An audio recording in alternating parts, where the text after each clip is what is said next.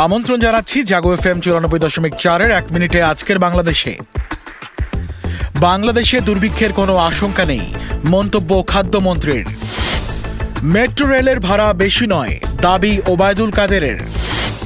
সিলেট বিমানবন্দরের নতুন টার্মিনাল নির্মাণে ধীরগতি, পররাষ্ট্রমন্ত্রীর অসন্তোষ। মেট্রোর যাত্রীদের জন্য বিশেষ বাস, ভোগান্তিতে সংকট লাঘব।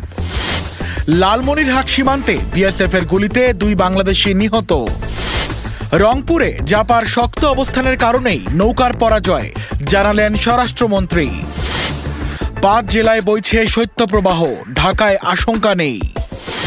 কক্সবাজারে বেড়াতে গিয়ে ফেরার পথে একই পরিবারের নিহত তিন। এক মিনিটে আজকের বাংলাদেশ এ পর্যন্তই। সবাইকে শুভেচ্ছা।